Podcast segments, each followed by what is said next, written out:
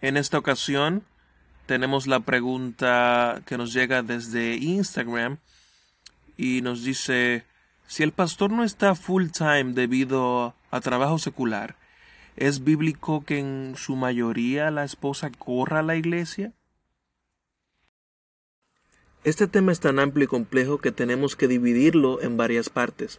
Así que esta será la primera entrega de varias que haremos al respecto. No te las pierdas.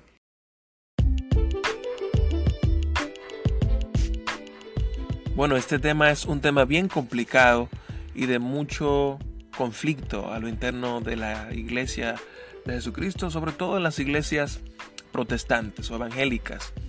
Y este caso o este tema es, podría ser abarcado en un tema más grande, eh, acerca del pastorado femenino. ¿Es bíblico el pastorado femenino? ¿Es bíblico que, como dijimos anteriormente, que si el pastor de la iglesia eh, no puede estar full time y se va a su trabajo secular, ¿es bíblico? ¿Es bueno? ¿Es sano que deje a su esposa a cargo? También nos trae otra pregunta si un pastor es llamado al pastorado, también es llamada su mujer junto con él. Son los llamados eh, individuales o el llamado de Dios es individual a una persona y no se comparte con otra. Los dones, por ejemplo. Sigo pensando que este tema es muy conflictivo, genera mucha polémica a lo largo de las denominaciones evangélicas protestantes. Eh, y creo que a pesar de eso no debemos huir a dar respuesta.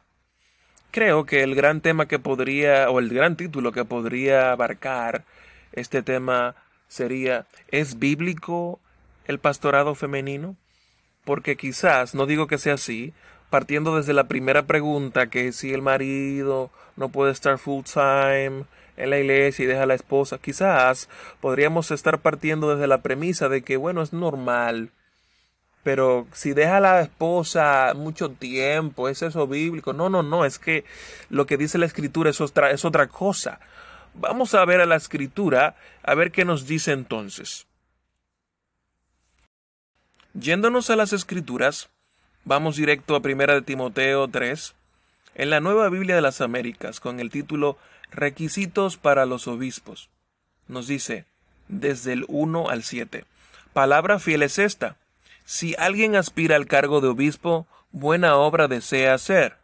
Un obispo debe ser, pues, irreprochable, marido de una sola mujer, sobrio, prudente, de conducta decorosa, hospitalario, apto para enseñar, no dado a la bebida, no pendenciero, sino amable, no contencioso, no avaricioso, que gobierne bien su casa, teniendo sus hijos sujetos con toda dignidad.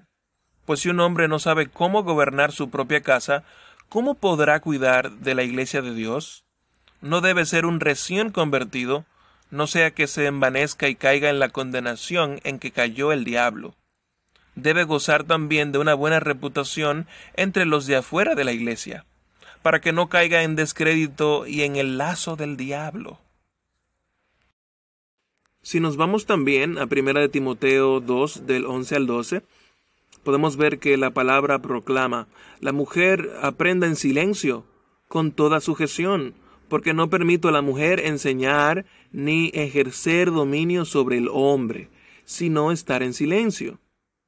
Hermanos, amigos que nos escuchan, en la iglesia y en todo lo que Dios hizo en el principio, Dios lo hizo con un orden.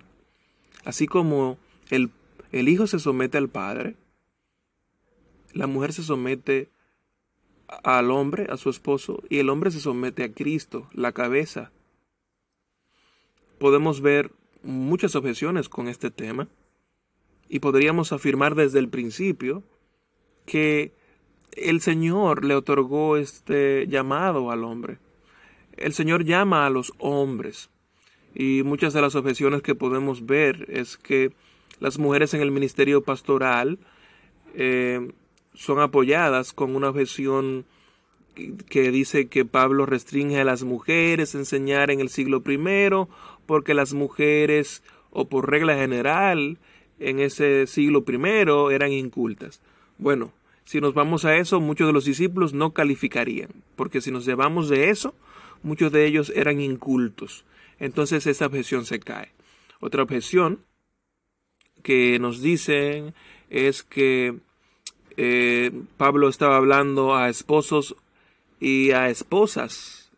O sea, restringía simplemente un llamado a esposos y esposas.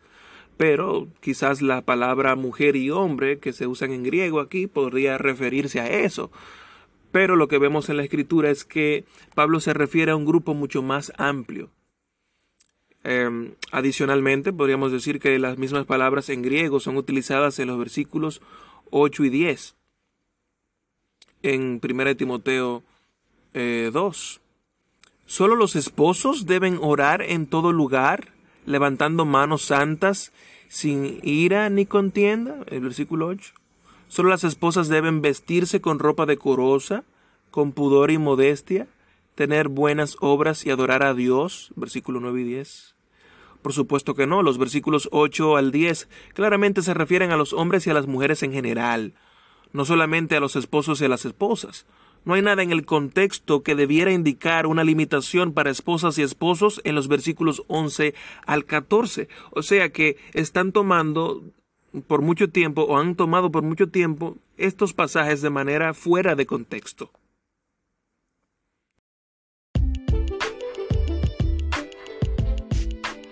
Otra objeción que se usa en contra de la correcta interpretación de estos pasajes es que Miriam, Débora y Hulda fueron mujeres que mantuvieron posiciones de liderazgo en el Antiguo Testamento.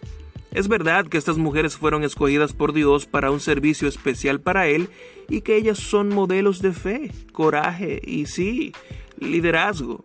Sin embargo, la autoridad de las mujeres en el Antiguo Testamento no es relevante para el tema de los pastores en la iglesia. Las epístolas del Nuevo Testamento presentan un nuevo paradigma para el pueblo de Dios, la iglesia, el cuerpo de Cristo. Y ese paradigma involucra una estructura de autoridad única para la iglesia, no para la nación de Israel o cualquier otra entidad del Antiguo Testamento. Y también podemos ver argumentos similares que eh, se hacen usando a Priscila y Febe en el Nuevo Testamento.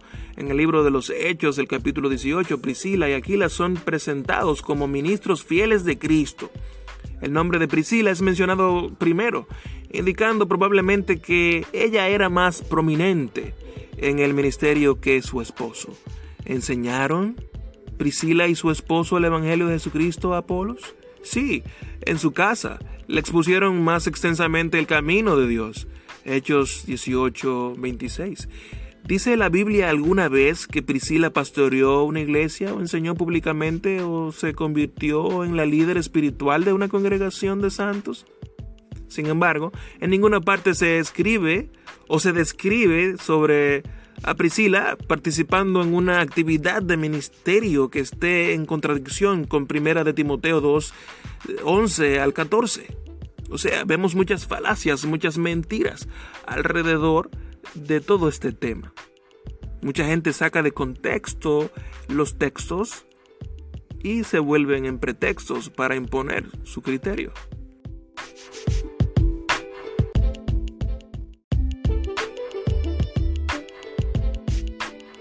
Hola, soy Esmer Pérez, anfitrión de Su Palabra es Verdad. Si has llegado hasta aquí te doy las gracias y te pido que nos acompañes en el próximo podcast, la segunda parte de este tema.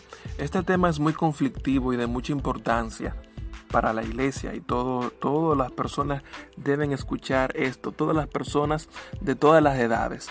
Es importante que nosotros sepamos acerca de lo que nos dice las escrituras realmente y cómo el hombre, cómo las mujeres han distorsionado a lo largo de la historia lo que el Señor nos quiere decir en su palabra. Es muy importante que compartas este podcast.